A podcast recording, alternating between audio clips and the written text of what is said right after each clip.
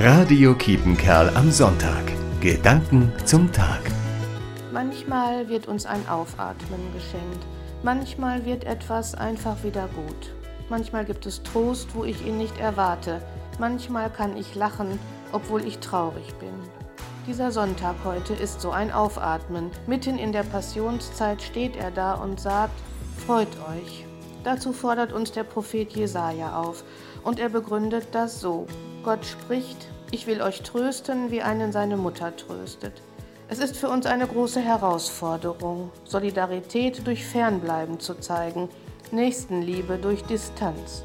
Ich will euch trösten, wie einen seine Mutter tröstet.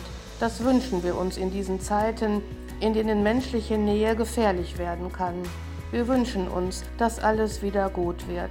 Bis es soweit ist, suchen wir neue Wege zueinander, singen vielleicht wie die Italiener vom Balkon und hoffen auf ihn, der uns trösten will wie eine Mutter.